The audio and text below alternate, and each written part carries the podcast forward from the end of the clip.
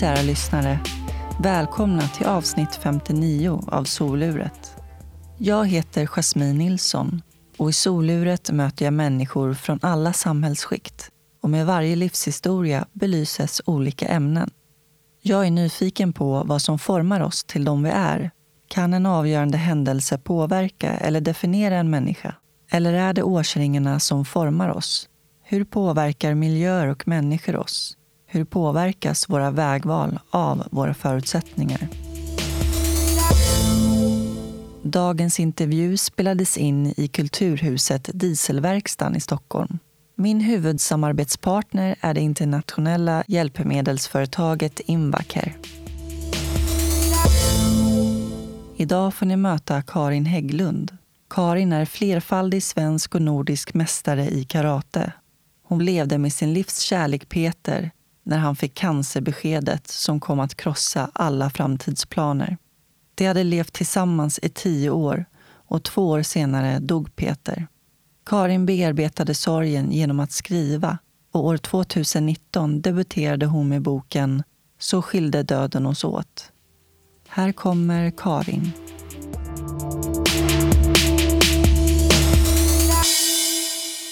Välkommen till Soluret, Karin. Stort tack! Jätte, jättekul att vara här. Så härligt att vi fick till det. Ja, vi har försökt i ett par månader nu. Ja, det har ju varit lite corona och grejer som har varit ett hinder.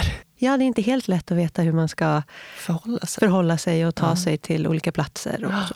och sen har vi en sidekick med oss idag också. Mm. Emil. Emil är med här. Han sover så gott i sin bilbarnstol. Ja, verkligen. Han trinar gott där. Alltså. Mm. Han är nio månader. Ja, drygt nio mm. månader. Får vi se om han vaknar och vill säga någonting. Kanske ja. bidra med något. det kan han säkert vilja göra. Hur mår du?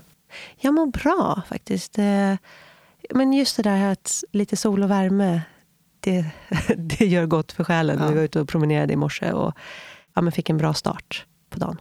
Ja, du bor ju väldigt fint också, nära Norrmäla strand. Mm. Så jag kan mm. tänka mig att det är fint promenadstråk där. Ja, men det är det. Och det är ju, alltså, I de här tiderna, coronatider, så tycker jag jag är väldigt tacksam att vi ändå får gå ut. Du har ju ett långt CV, så tänkte jag på när jag läste på om dig. Eh, men framför allt så är det ju himla coolt att du är femfaldig svensk mästare och trefaldig nordisk mästare i karate inom grenen kata. Ja. Och det jag kände spontant är att karate är ingenting som man ofta ser i media. Nej, vi som också många andra idrotter tycker att vi får för lite uppmärksamhet. Mm. Eh, det är en relativt stor eh, idrott. Vi har över 20 000 utövare. Men man ska också säga att vi har en ganska liten andel som tävlar. Eh, för på ett sätt det fina med karaten är att du kan börja vilken ålder som helst. Man tränar ju tillsammans, män och kvinnor, Eh, pojkar och flickor i olika åldrar. Så att det är en väldigt inkluderande idrott som gör att man kan börja när som helst. Eh, men det gör ju också att de flesta tränar på liksom motionsnivå. Många har det lite mer som en livsfilosofi också. För det finns mycket liksom filosofi, österländsk filosofi inom traditionell karate. Som färgar ganska mycket fortfarande av liksom hur karateträning ser ut i de många klubbar runt om i Sverige. Mm precis som du säger, det är verkligen en filosofi bakom. Ja. Och jag kan tänka mig att det verkligen har format dig som människa också. Ja, men väldigt mycket. På många sätt. Och sen har du även magisterexamen inom hälsofrämjande arbete. Ja. Och eh, arbetat som strateg och processledare i tio år. Ja. Och sen är du framförallt du är aktuell med din bok Så skilde döden oss åt. Ja, den kom i oktober. Och ljudboken är på gång, så att det har varit eh, väldigt eh, häftig resa att komma in i den världen kring eh, böcker och bokutgivning. Jag fick ju, nu är det snart två år sedan jag fick ja av ett förlag som sa ja, vi vill ge ut din historia. Och det var ju så otroligt häftigt att få det samtalet. Eh, kommer fortfarande ihåg, jag satt hemma i fåtöljen och bara så här, hände det där? Ja. var det någon som precis ringde mig och sa ja, vi vill ge ut din bok? Men eh, innan dess var det ju en lång skrivprocess. Och jag har fått läsa din bok som handlar om när din man går bort i cancer. Ja. Och eh, hela den resan. Jag blev ju otroligt rörd, jag grät mycket. Jag kände också att det var en bok som jag tror att väldigt många människor kan ta till sig oavsett vad det är för sorg man har gått igenom i livet. Eh, jag kunde relatera väldigt mycket kring sorger jag har varit med om. Eh, jag har ju också förlorat människor men jag har också råkat ut för en olycka. Och jag kände att den processen som du gick igenom, det är ju verkligen de känslor som jag också upplevde. Försöka hitta någon slags mening och acceptans i det hela och liksom försöka ta sig vidare och inte vilja leva längre. Ja, men. Nej, men jag blir rörd när jag hör dig beskriva det så. För att det är därför jag har valt att ändå dela min historia. Jag skrev ju egentligen bara för min egen skull från början, för att det hjälpte mig att liksom sortera i tankar och känslor. Eh, att jag sen tog steget och har vågat dela den handlar just om att här, få känna igen sig i någon annans upplevelse kan ju göra väldigt mycket för att hitta någon typ av kraft och inspiration eller energi till sig själv.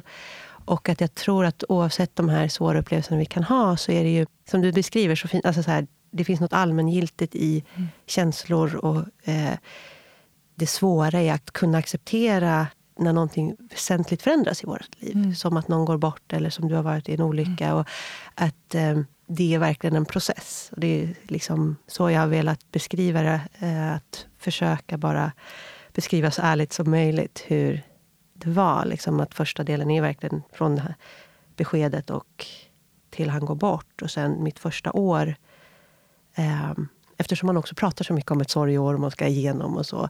Sen kan man ha andra utmaningar efter det året också, men det blev en avgränsning. Och, eh, jag tyckte det var så fint. Du skrev till mig eh, på LinkedIn efter att du läst den. Mm. Eh, det här att hitta en frihet i sorgen. Mm.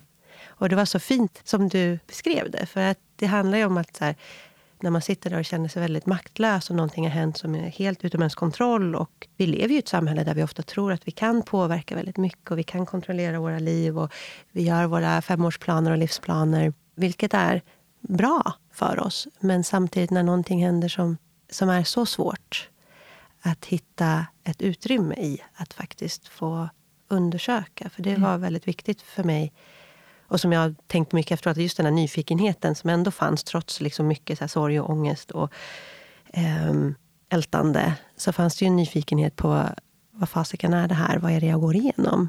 Och det skapade ju ett utrymme att liksom undersöka och att ge sig den, det utrymmet. Tillåta sig själv att känna sorgen också. Mm.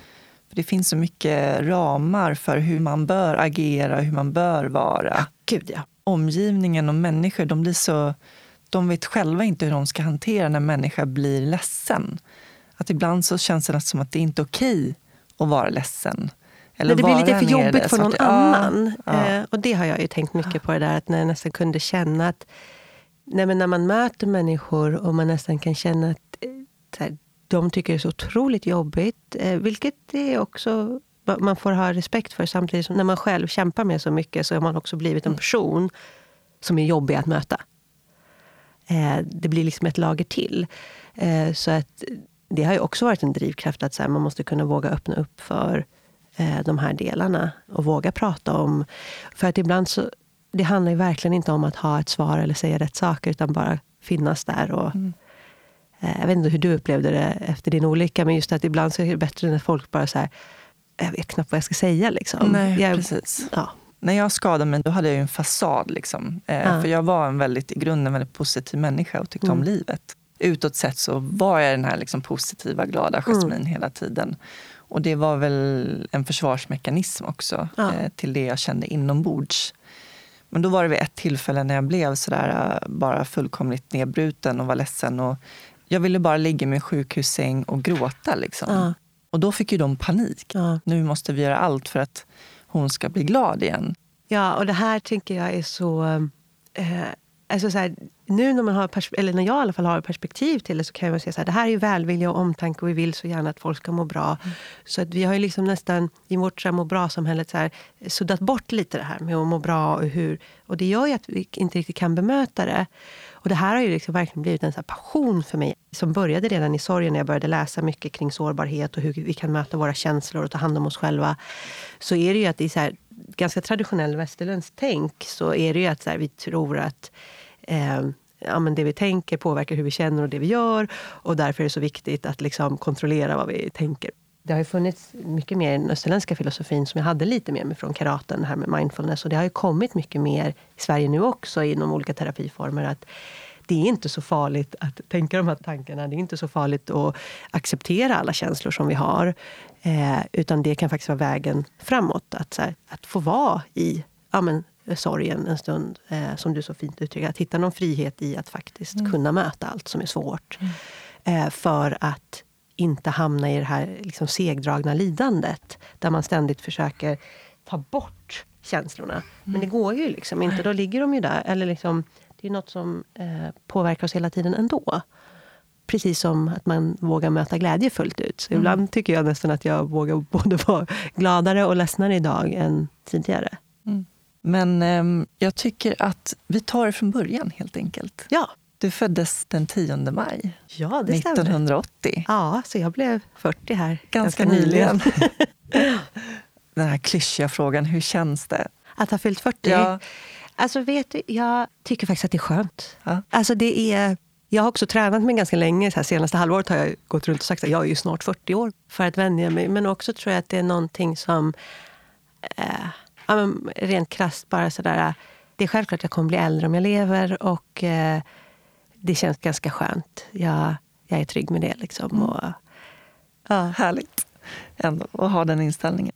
Berätta, vart du, var kommer du ifrån? Jag är uppväxt i eh, Viksjö, ett eh, litet samhälle utanför Jakobsberg i Järfälla kommun. Där jag är uppväxt med mina föräldrar och två äldre syskon. Jag spenderade största delen av min uppväxt från jag var 8 till 18 på Säby gård, ridskolan där. Riktig ridskoleunge som eh, ja, men älskade att vara där varenda dag och sköta hästar och eh, rida. Och där var mina vänner och allt. Mm. Hade du en bra uppväxt? Ja, det hade jag absolut. Eh, var ganska så klassisk kärnfamilj och det är verkligen ett stort villaradhusområde. Eh, det som eh, förändrade väldigt mycket var när jag var 13 så flyttade vi till San Francisco under ett år. Eh, som har format mig ganska mycket.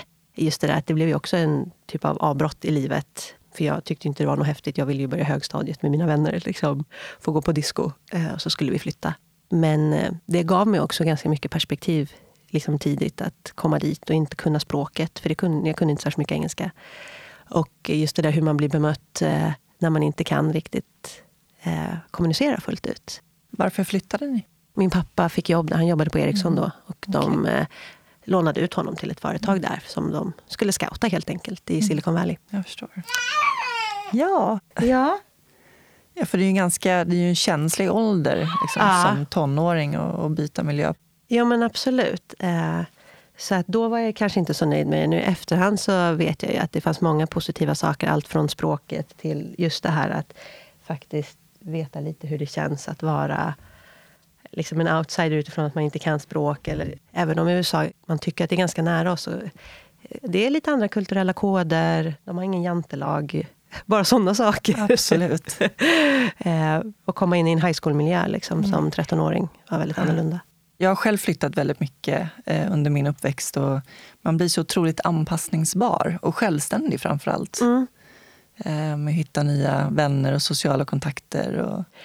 Ja, men absolut. Och det var ju liksom, även om jag gjorde ganska mycket motstånd till att flytta dit och kanske inte var, tyckte alltid det var jätteroligt att vara där eh, så föddes det ju ett intresse. Och när jag hade gått ut gymnasiet så åkte jag tillbaka och var i Los Angeles ett år och pluggade college. För att det hade ändå väckt ett intresse. Och precis som du säger, att man har kanske blivit lite mer självständig och förstår att det funkar liksom, att träffa nya människor och eh, få nya vänner. Och eh, Det som också tycker jag är häftigt när man byter miljö så är det att man får en chans att liksom, utforska lite vem man är och inte och särskilt när man är tonåring tyckte jag att man kunde vara ganska definierad utifrån vilka man ändå så här umgicks med. Och mm.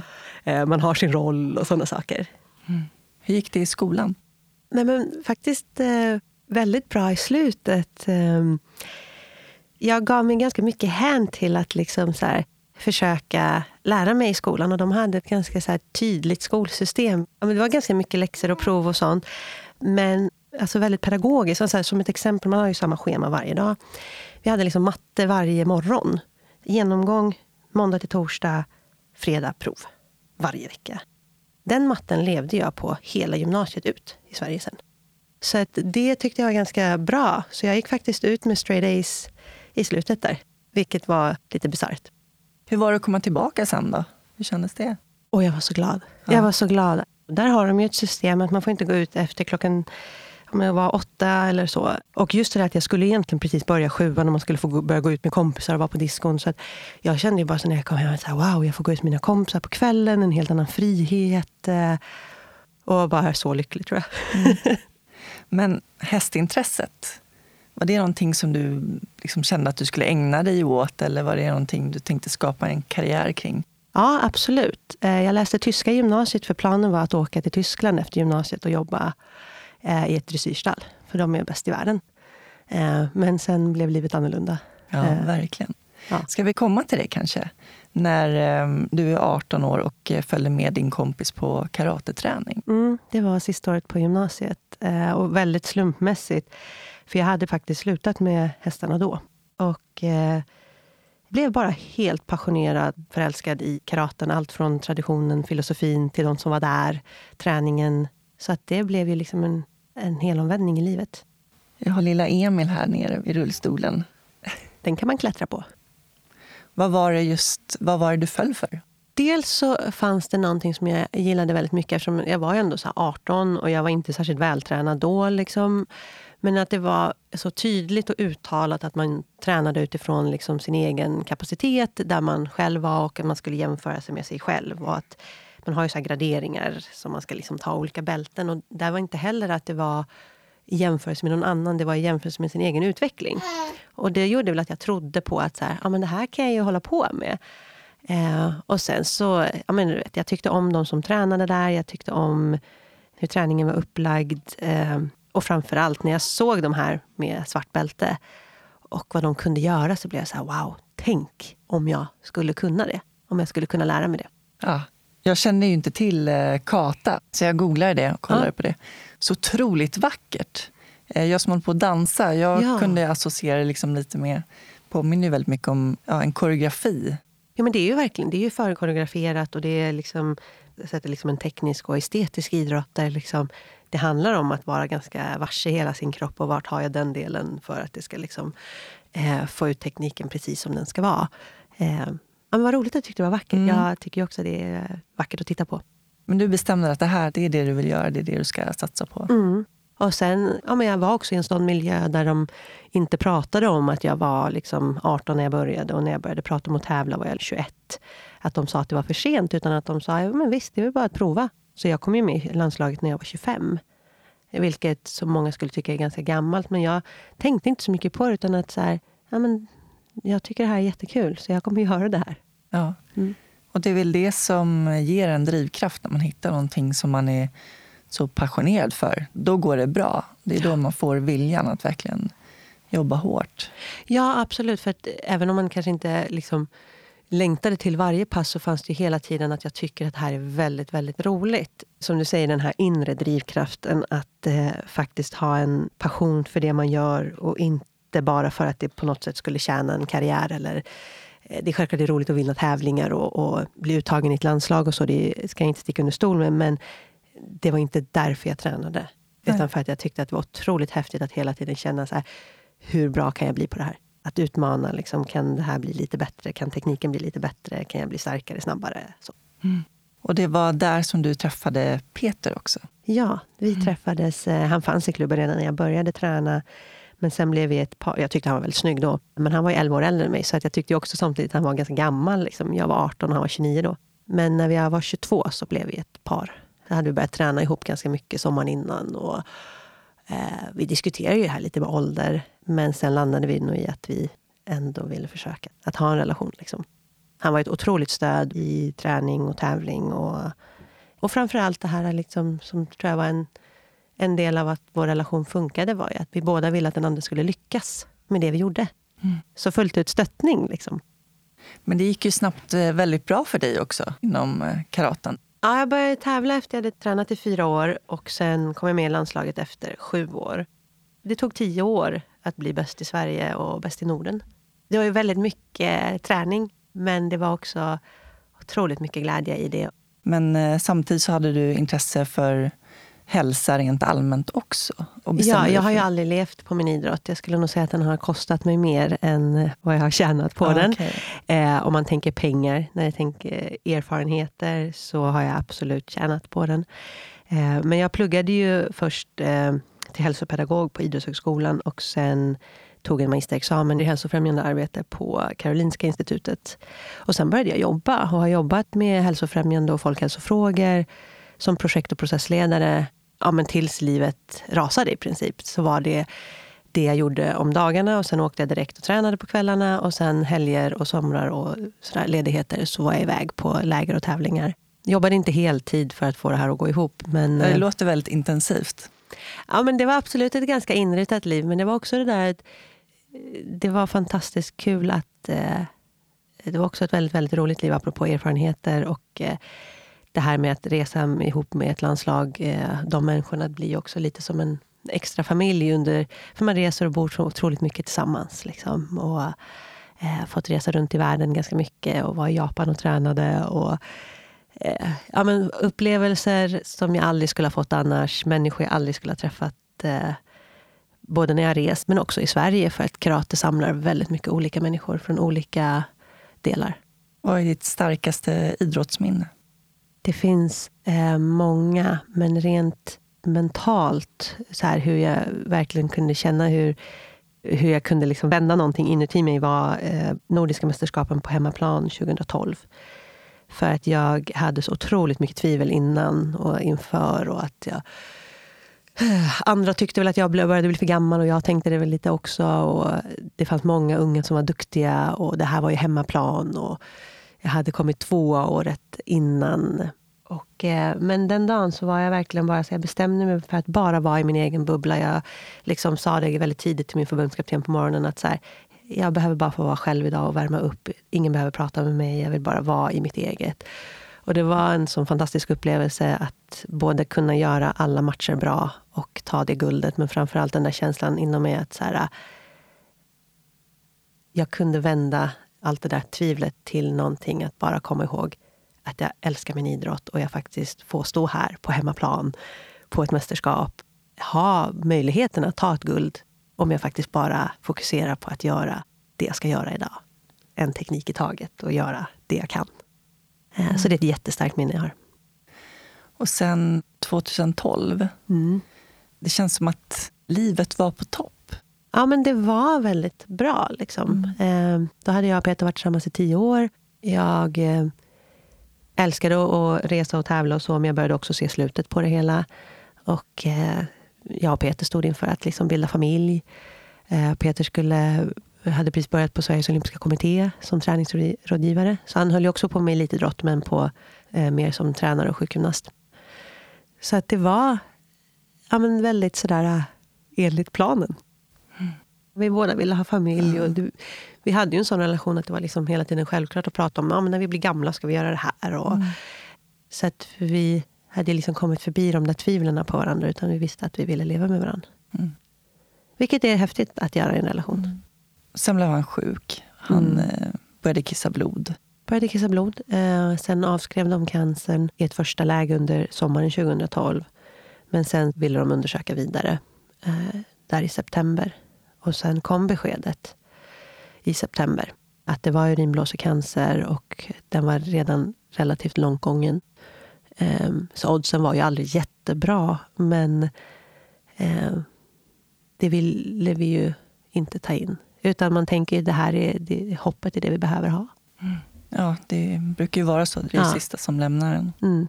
Vi hade ju också, apropå det här att våga se det som det var, att eh, det var ju absolut folk som sa till oss att det kommer gå bra, det kommer gå bra. Eh, vi hade vår egen deal, att vi måste ha liksom ögonen öppna. Att så här, ja, men det kan gå åt helvete. Hur vi hanterar den här tiden. Eh, vi vill ju tro att det ska gå bra, men vi måste också förstå att det, vi står inför någonting som är eh, ruggigt, ruggigt svårt. Mm. För det var ju inte en dödsdom direkt. Nej, det var det absolut inte. Utan Eh, det var ju att få cellgifter, att bli opererad eh, och förhoppningsvis få tillbaka en ren röntgen.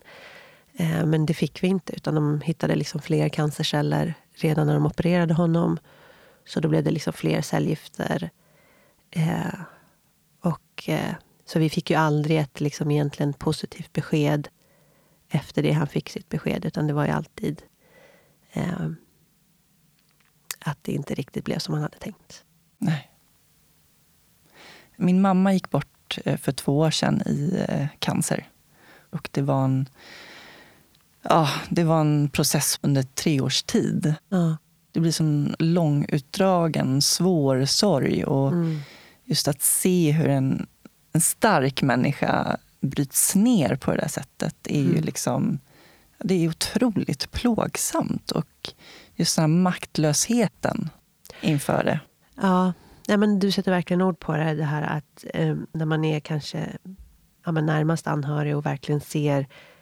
Peter var en väldigt så här, stark person och han hade också en verkligen driv och vilja i att så här, hålla kontakt och vara, eh, liksom, vara levande med människor. Men självklart i, liksom, i det närmaste, så att se någon som eh, ja, men just hur kroppen förändras. Eh, att, mm, ja, som det blev ganska fort, liksom sista tiden från det vi fick besked att han inte skulle bli frisk. Men då trodde vi ändå att den här behandlingen skulle kunna hjälpa oss. Och vi visste inte hur lång tid det var. Så gick det väldigt fort. Liksom från att han kände lite i baksida lår till att så här, helt plötsligt kan han inte, så haltar han. Liksom, och Mm. Läkarna vet inte riktigt vad det beror på. Och eh, det är liksom hela tiden någonting som tilltar i kroppen. Och det är ju som du säger, det är en väldig vanmakt.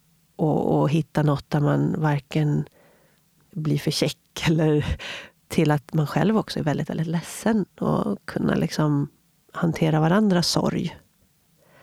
Jag tränade ju som en galning. Det var ett, verkligen ett sätt för mig att hålla huvudet på plats. Att så här, gå in i min bubbla och att, att träna. Det måste vara väldigt svårt också när det är en person som är så nära att liksom man delar en, en vardag.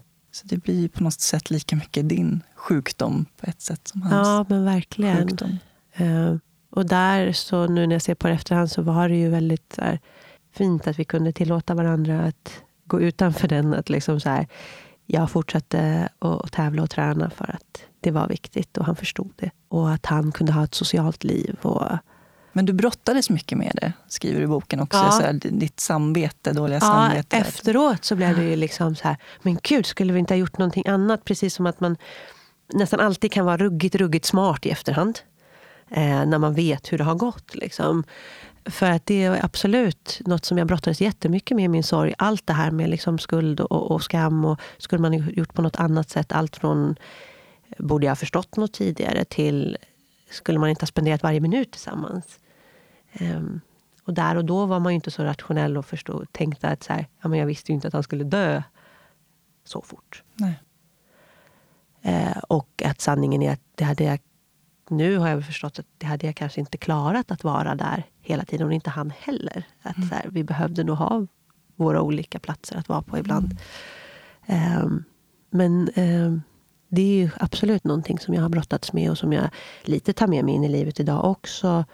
Även om jag förstår att jag gjorde väldigt allt jag kunde där och då också. Men att lite mer varse hur jag spenderar tiden. När jag läste boken så förstod jag att det tog ju lång tid för honom att acceptera att kroppen inte gör som han vill. Mm.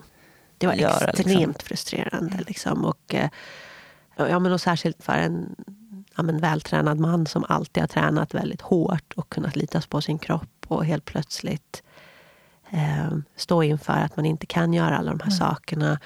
Och där blir det väl också en viss skillnad män och kvinnor, liksom att be om hjälp. Eh, men också det här som liksom vanmakten är att säga, ja, han kan ju inte fullt ut fysiskt stötta sig på mig i alla lägen. Även om jag är vältränad så var ju han mycket större än vad jag var. Ja. Och där tror jag kanske det är svårare för män ibland. Även om jag tror att vi är många som brottas med att be om hjälp. Ja, så är det absolut. Och det är ju det samhället vi lever i idag. Prestationsinriktat samhälle som gör att man inte tillåts be om hjälp för man ska klara allting själv. Och det är ju det som sen leder till psykisk ohälsa. För att vi pressar oss så hårt. Ja men verkligen. Jag gick ju inte tillbaka till jobbet så där fort som folk ville att jag skulle göra. Och väldigt eh, påhejad av en kvinna som jag kallar min enkekompis i boken. Som hade gått igenom samma sak när hon var 29 och hon var verkligen tydlig med att du behöver inte gå tillbaka till jobbet för att folk förväntar sig det. För att det är deras ångest för att de vill kunna säga Nej, men hon är okej, hon är tillbaka på jobbet. För det är så vi ser att någon är okej. Hon bara tar den tid du behöver. Och det har varit så otroligt värdefullt för mig. Sen förstår jag att vissa andra kanske behöver den strukturen. Men att just det där att våga möta sorgen som den var, öppet och naket. Och eh, vara i det och inte bara liksom uppta mina tankar med något bara för att jag inte ska våga tänka på det. Det var viktigt för mig. Eh, och jag tror jag har gjort att jag mår bra idag. Man måste få utlopp för sorgen för att kunna ta sig upp igen över ytan.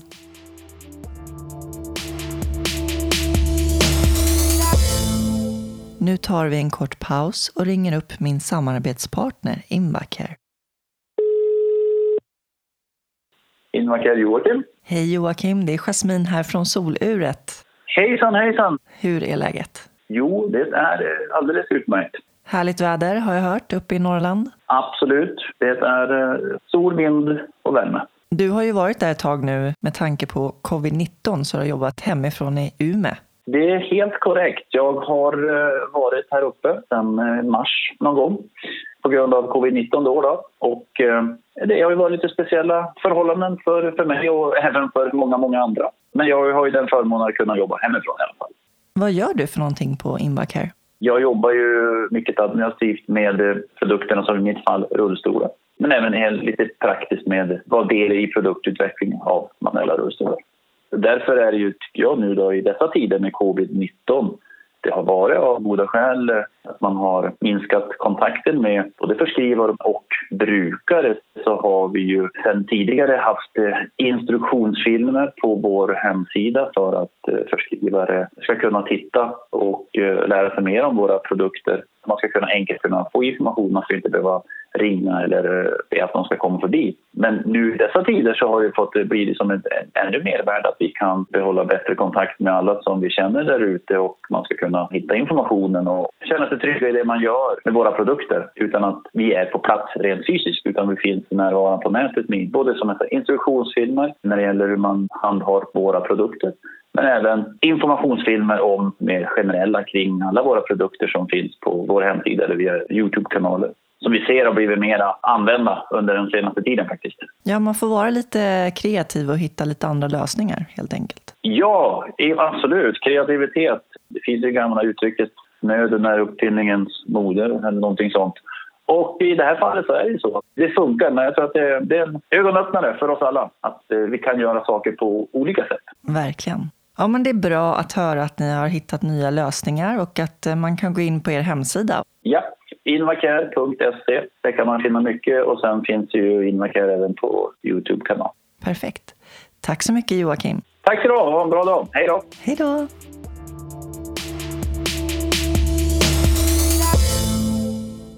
Men så mitt i allt det här svåra och mitt i smärtan, både fysiska och psykiska, så bestämmer ni er för att eh, ni ska gifta er. Ja, det var, eh, Eh, det var så roligt. För vi hade ju pratat om det här så många år innan. Att så här, för jag hade varit förlovad länge.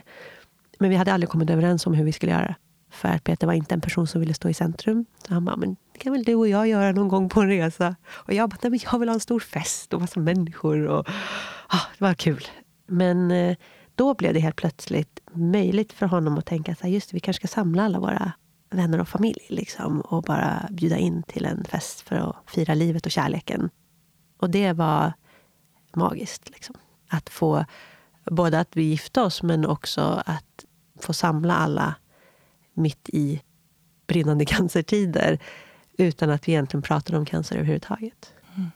Rent krast kan man säga att det började inte så romantiskt som det låter. Det började med att min mamma sa så här, är det inte bra om ni är gifta nu? Med tanke på all sjukvård och sådana saker. Att så här, du kan komma in och säga att du är hans fru. Det är faktiskt lite skillnaden. Så här, Hej, jag är hans flickvän.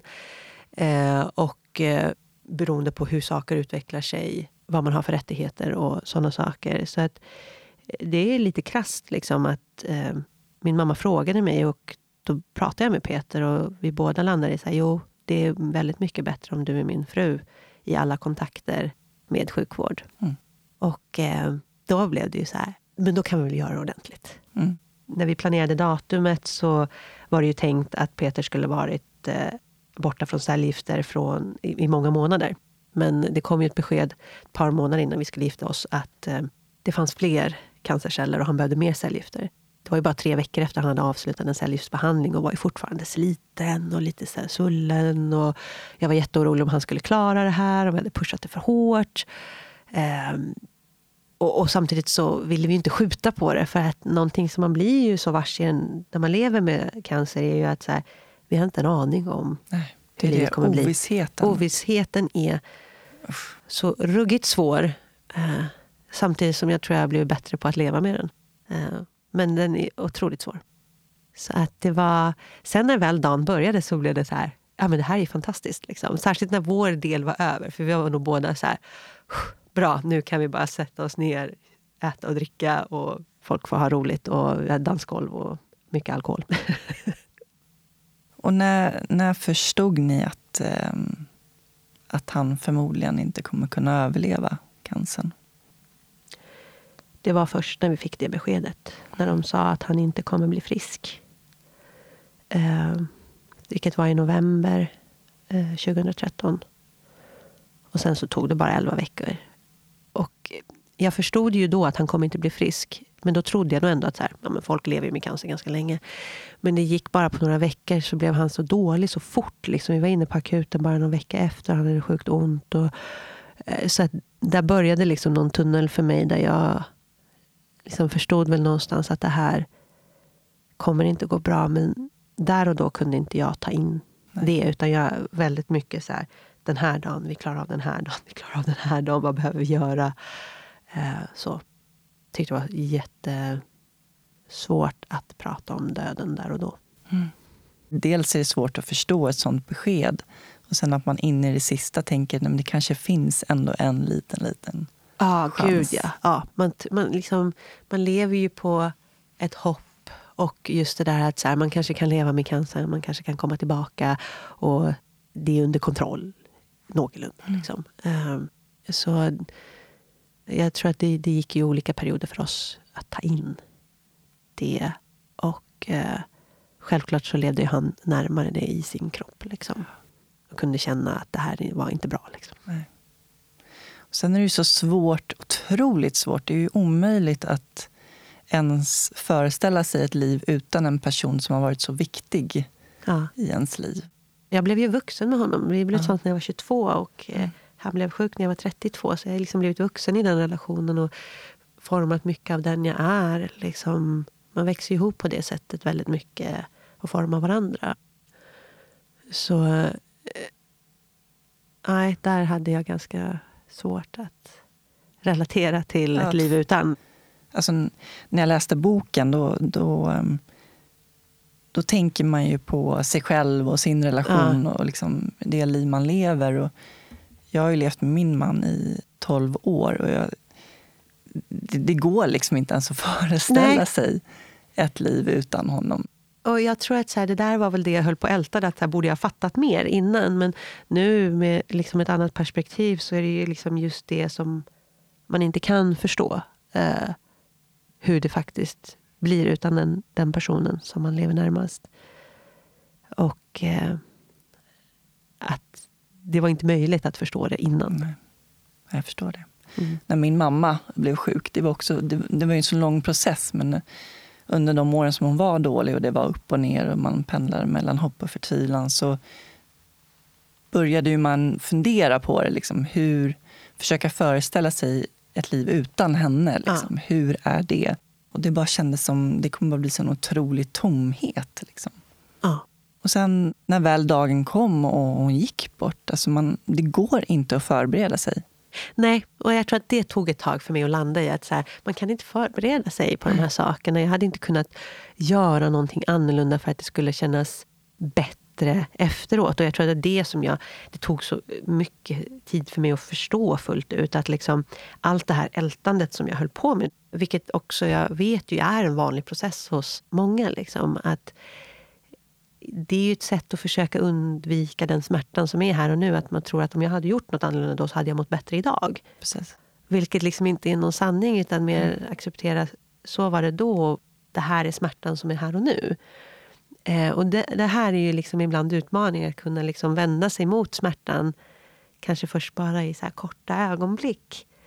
För att kunna vara med den.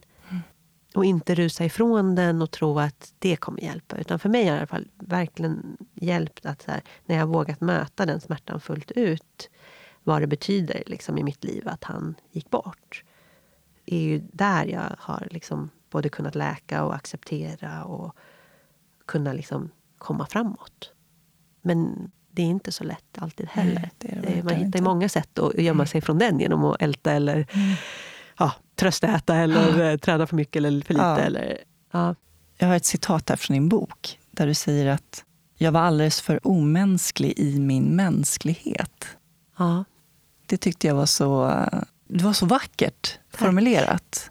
Här är jag ju ett av mina liksom ältande delar. Men att så här, för det är självklart att vi satt och pratade om saker eh, och grät tillsammans. Men att jag tyckte att så här, vi skulle inte ha bråkat under den här tiden. Vi skulle ha hållit ihop. Och, eh, man, man, skulle liksom bara haft det där fina och gråta ut tillsammans. Och hur kunde vi bli arga på varandra för det här? Och, eh, jag har ju liksom det som försvar många gånger. Att eh, helt plötsligt bara då när det blir bråkigt att ja, men då knyter jag handen i fickan och så jag klarar det här själv. Och tar ett avstånd, eh, vilket inte fungerar i, i en relation och inte i en sån här situation. Och det, det visste ju Peter redan innan, men att eh, i efterhand kunde man ju då känna att här, jag förstår ju att det är mänskligt att ha sina liksom, reaktioner och försvarsstrategier och hitta sätt att liksom, parera någonting precis där och då. Så det var verkligen den känslan av att så här, eh, jag kunde bli arg på mig själv för att det var, kändes omänskligt att vi eh, bråkade och jag inte alltid mötte det utan gick undan. Och samtidigt så förstår jag att det är helt mänskligt. Och det där var väl det som jag höll på med mm. väldigt mycket. Vad är mänskligt och omänskligt? När vi hanterar saker. Precis. Och sen eh, när han väl var på väg att gå bort så fick han vara på hospice. Mm. Det känns ju hemskt att säga det, men ibland så är ju döden vacker. Mm. Och jag tycker att hur ni hanterade det med familjen runt omkring. Och så. Jag tycker att det blev en väldigt vacker bortgång. Kan man mm. säga så? Ja, överlag så tycker jag ju att den perioden, om man tar de här sista veckorna som väldigt tumultartade, så var de här sista tio dagarna som vi bodde på hospice de bästa. För att på ett sätt så vet man att hoppet är ute. Så att det, man kan liksom lägga det där åt sidan, att jaga halmstrån och försöka hitta någon kur och finns det någonting mer. Utan vi är här nu. Och den personalen är ju helt amazing. Alltså, mm.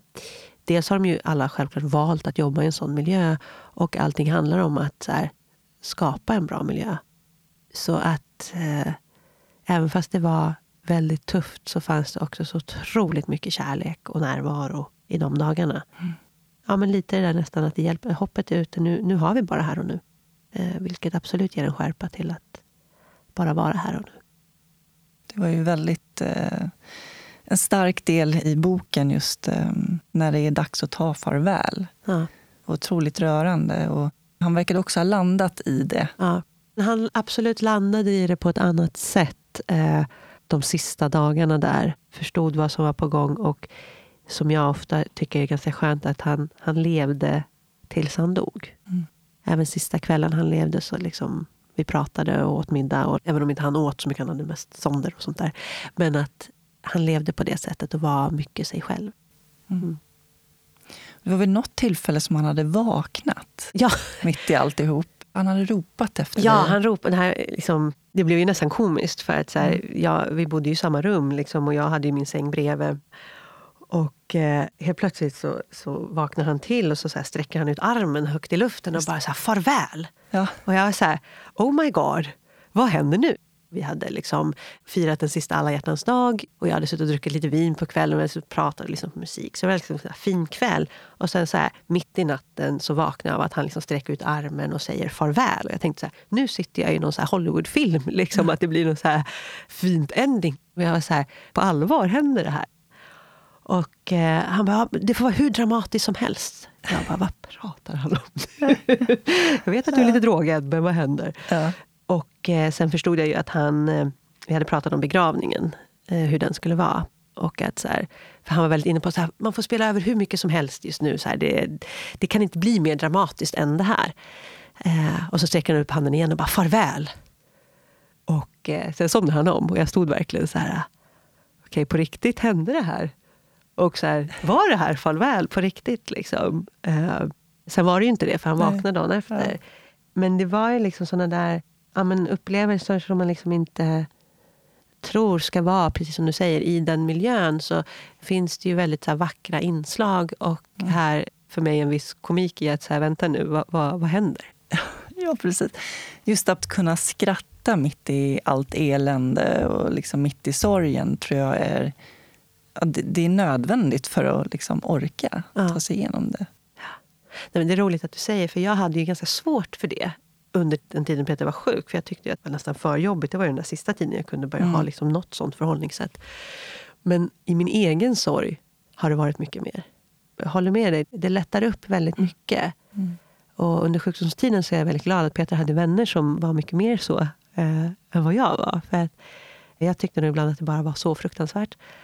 Men i min egen sorg, och som jag har kvar, lite mer svart humor, det hjälper. Jag tycker att det är ganska mm. skönt. Mm. Du skrev också i boken att eh, jag behöver acceptera för att våga leva igen. Ja, och jag tror att för mig var just det här med acceptans var någonting som var ganska... Överlag så tycker jag att det är ett ganska svårt begrepp. Mm. Liksom. Mm. Och jag fastnade nog lite i att här, först att här, det lät som att jag skulle trycka på någon okej-knapp. Och eh, så mitt första steg till acceptans var ju just det här att acceptera att jag inte accepterar att det här har hänt. Och vändningen kom när jag hade ett bra samtal med min psykolog, för jag har gått ganska mycket terapi, eh, som handlade mer om vad betyder, liksom att acceptans handlar bara om vad betyder det i mitt liv att han inte finns? Att det här hände. Inte acceptera liksom att unga människor blir sjuka i cancer och går bort. För det tror jag är det som jag har brottats med. Att så här, ibland kan acceptans låta som att så här, vi stagnerar eller resignerar och Precis. bara så här, ja, allting är okej. Vilket det absolut inte är. Utan när man mer tar liksom den här ganska medvetna acceptansen så tycker jag att det ger en väldig kraft in till sin kropp eh, och liv. Om man tar den här liksom, alltså acceptans utifrån liksom ett ganska så medveten mindfulness, medveten närvaro tänk och acceptans så kan det bli en kraft i sitt eget liv att liksom faktiskt förstå vad som har hänt utan att på något sätt resignera inför det faktum att vi inte borde bekämpa cancer. Utan att så här, men det här hände mig och hur ska jag då kunna leva så måste jag ju förstå att det här ett har hänt, två hur det påverkar mig som människa men också ta de här stegen framåt. Vilket liv vill jag ha trots att det här har hänt? Eh, inte på grund av att det har hänt, men så här, trots det så vill jag ju leva. Så det har ju varit att hitta det modet. Liksom, mm. Att förstå att livet kanske kommer göra ont igen. Att våga ge sig hän till både människor och eh, nya saker i sitt mm. liv. Finna acceptansen för mig det var att landa i min nya livssituation och utgå ifrån de förutsättningar jag har idag för att kunna leva ett bra liv. Ja men precis, jag håller helt med dig. För det handlar ju väldigt mycket om att här, se verkligheten som den är. Mm. Inte som någon så här, det skulle ha varit så här, det borde vara så här, varför händer det här mig? Eh, tycka och känna att livet är orättvist har aldrig gett mig någon kraft framåt. Eh, så att jag håller helt med dig. Acceptans, liksom att se verkligheten som den är och då se vilka förutsättningar har jag idag. Mm. Visst är det så? Men det här med boken. Ja. Eh, det är ju verkligen en terapeutisk process att skriva ja. det man har varit med om. Eh, lärorikt och verkligen få gå in i sig själv på djupet. Och, ja, det vet ju du också som har ja, skrivit om din historia. Precis. Och väldigt svårt. Ja. Alltså vilken utmaning. Det hade jag aldrig kunnat föreställa mig när jag väl satt där och bestämde mig för att nu ska det bli en bok. Men just den här skrivprocessen, att liksom försöka ha någon slags röd tråd och liksom hur man ska lägga upp det och vilka delar av ens liv ska man ha med. Och det finns ju otroligt många ja, men gud, ja. perspektiv. Eh, det där var också en jätteprocess för mig som också hade skrivit väldigt mycket för min egen skull och sen spridda anteckningar.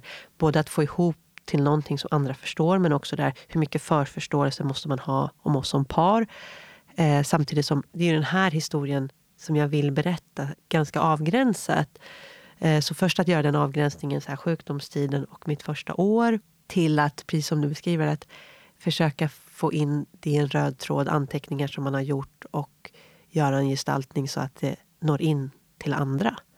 Eh, och ibland så tyckte jag att det var jätteroligt och utmanande men på det här positiva. Och ibland så tyckte jag att det var väldigt smärtsamt och jobbigt att också göra de där avgränsningarna. Vad är viktigt för någon annan att få höra? Och vad är mitt eget navelskåderi som ingen behöver höra? Eh, vad blir för Just det. mycket? Vad blir för lite? Integriteten också. Ja, integriteten samtidigt som jag var sådär... Jag måste behålla den här råheten som finns i ett så ganska organiskt material som jag skrev där och då i stunden. För där finns det någonting som är rak, rå ton som behöver finnas kvar. För att jag vet att så här, jag skulle inte ha trott på en bok annars. Alltså jag läste ju mycket om andra, så jag, det fanns de som jag verkligen fastnade för. Man kände det där autentiska. Mm. Och att då inte några år senare sitta och vilja fila bort i kanterna. För jag tror att det, också, det är då det berör, det är då vi kan känna igen oss i saker som är svårt. Liksom. Mm.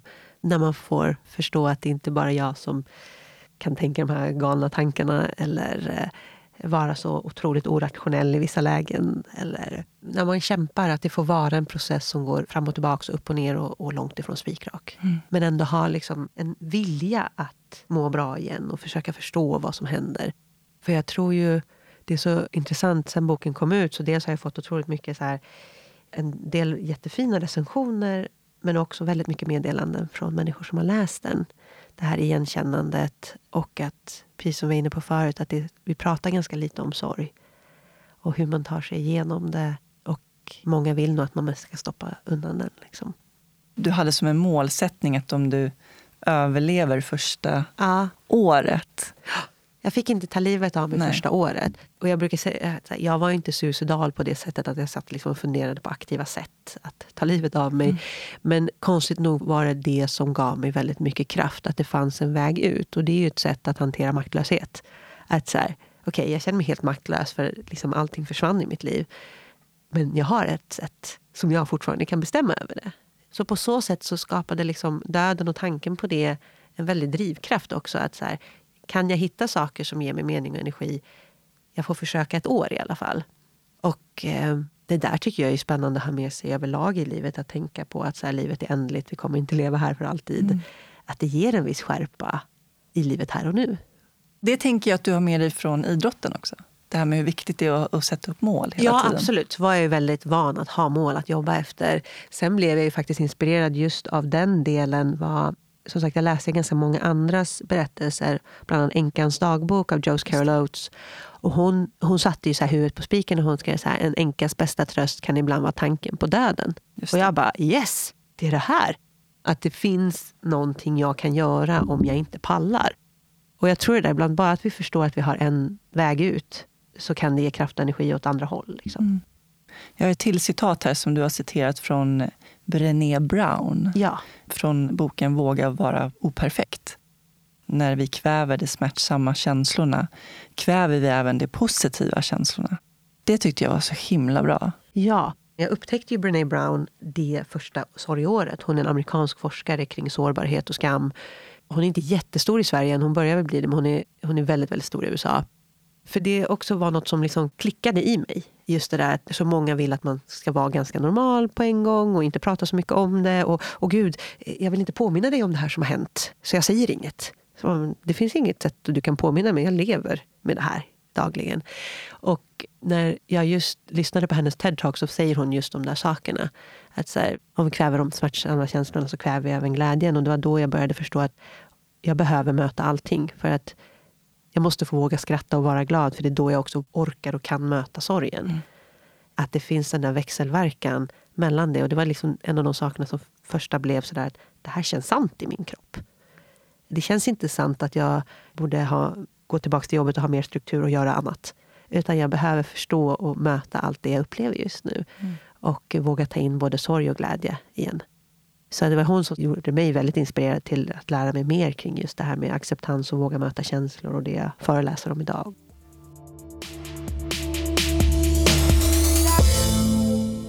Vad innebär det för dig att vara människa?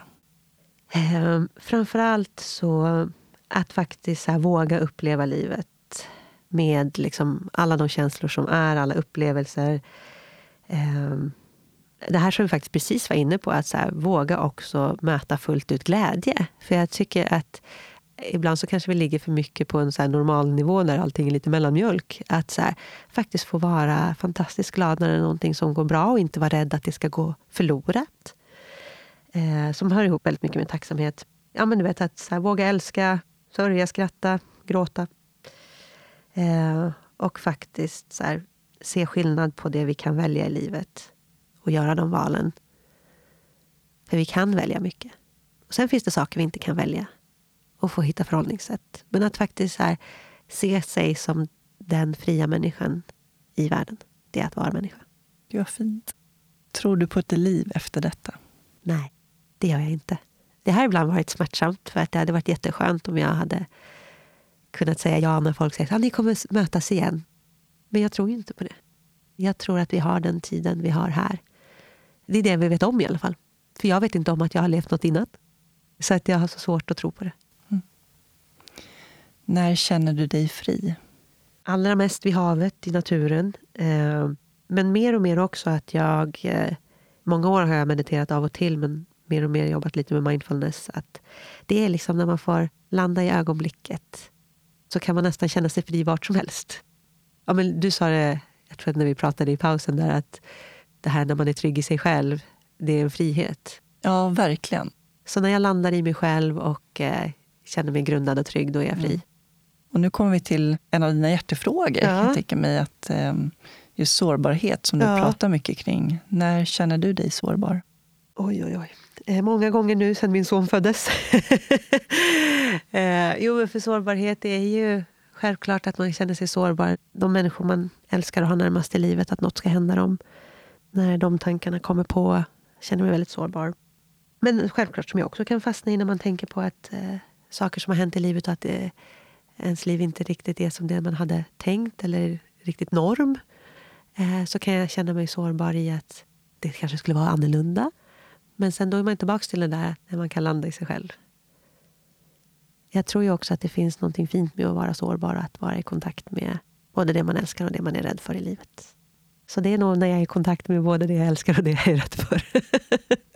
ja. Du fick ju Emil här för nio månader sedan. Ja. Hur var det? För du hade ju drömmar med Peter om att eh, skaffa familj. Och mm. Fanns det sorg i det? Att ta det beslutet att eh, faktiskt eh, bilda familj själv utan honom? Nej, men både och. Jag tror att eh, jag har haft andra relationer efter Peter eh, men ingen som har liksom landat på det sättet så att det var aktuellt med barn.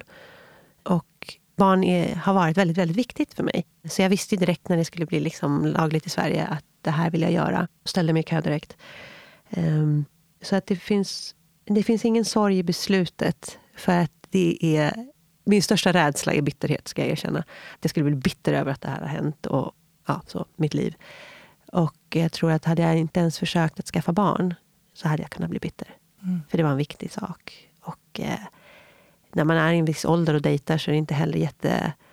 Eh, det kommer så fort på bordet så jag kan själv tycka att det är ganska jobbigt. Liksom. Sen så är ibland när liksom, jag fick Emil och så här, hur mycket jag älskar själv att vara mamma och leka med honom och umgås med honom. Att jag kan bli, så kan det finnas sorg i att Peter inte fick uppleva det. För att han skulle ha tyckt att det var väldigt kul. Han var väldigt bra med barn. Där kan jag ibland känna att så här, mm. det här fick han inte uppleva. Men ingen sorg i beslutet för det har varit... Eh, jag är så otroligt tacksam att det, det har gått bra. Vad drömmer du om? Apropå det vi precis pratade om så drömmer jag absolut om att träffa någon som jag blir sådär ruggigt kär i igen och dela livet med. Men sen är mycket att eh, bara se... Just nu är att så här, coronakrisen ska vara över. Det drömmer jag om varje dag. Eh, att se Emil växa upp och leka med honom. Att liksom, det är en fantastisk dröm jag lever i. Sen rent jobbmässigt så drömmer jag om att doktorera kring det jag jobbar med idag i ett forskningsprojekt. Ja, lite spridda drömmar. Mm. Jag tänkte komma in på lite lättare standardfrågor. Antingen eller-frågor. Oj, oj, oj. Okej. Okay. Stad eller landsbygd? Och jag vill ha båda. Och jag älskar att vara på mitt landställe och få vara i naturen men stadens puls ibland, oh, det är härligt. jag är dålig på antingen eller. Bok eller film? Bok. Kött eller grönsaker? Grönsaker. Planering eller spontanitet? Du, jag gillar planering, men det är för att jag ska kunna vara kreativ och spontan. Så den är också svårt att svara antingen eller på. Se eller höra? Oh. Se. Höra. Jag vet inte. Nej, jag, jag kan inte välja. Den är svår. Lyssna eller prata? Som föreläsare är det svårt att säga lyssna kanske, men mm. jag tycker om att lyssna på människor eh, och människors berättelser. Men jag tycker ju om att prata också. Samtal! Samtal med bra lyssnare. Mm. Tack så jättemycket Karin för att du delade med dig av din livshistoria och det svåraste som du har gått igenom i livet. Mm.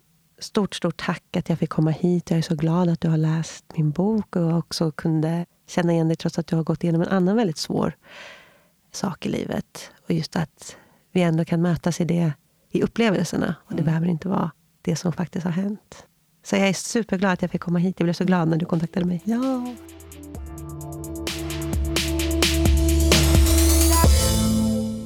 För mer information om Karin och hennes föreläsningar kan ni gå in på karinhaglund.com.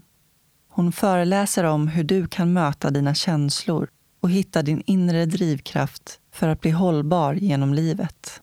Och jag rekommenderar varmt att läsa hennes bok Så skilde döden oss åt. Soluret har en hemsida, soluretpodd.se. Där kan ni lyssna på alla avsnitten och även komma i kontakt med mig. Prenumerera gärna på Soluret i din podcastapp så missar du inte kommande avsnitt. Tack till min huvudsamarbetspartner Invacare. Mer information om Invacare och deras produkter hittar ni på invacare.se.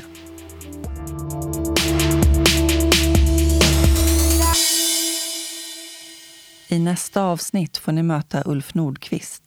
Ulf är musiker och krögare som driver restaurangen Svartklubben i Stockholm där man får uppleva mat och underhållning bortom syn. Hans syn försämrades gradvis under barndomen och vid 25-årsåldern blev Ulf blind. Sedan barnsben har musiken varit en självklar del i hans liv och ett sätt att kanalisera sina känslor. Med musiken som passion har Ulf en gedigen karriär bakom sig som mynnat ut i hits på Svensktoppen och turnéer världen runt med bandet Synliga, det blindaste bandet i världen. Tack så mycket för att ni lyssnade och ta hand om varandra där ute. Puss och kram. Hej då.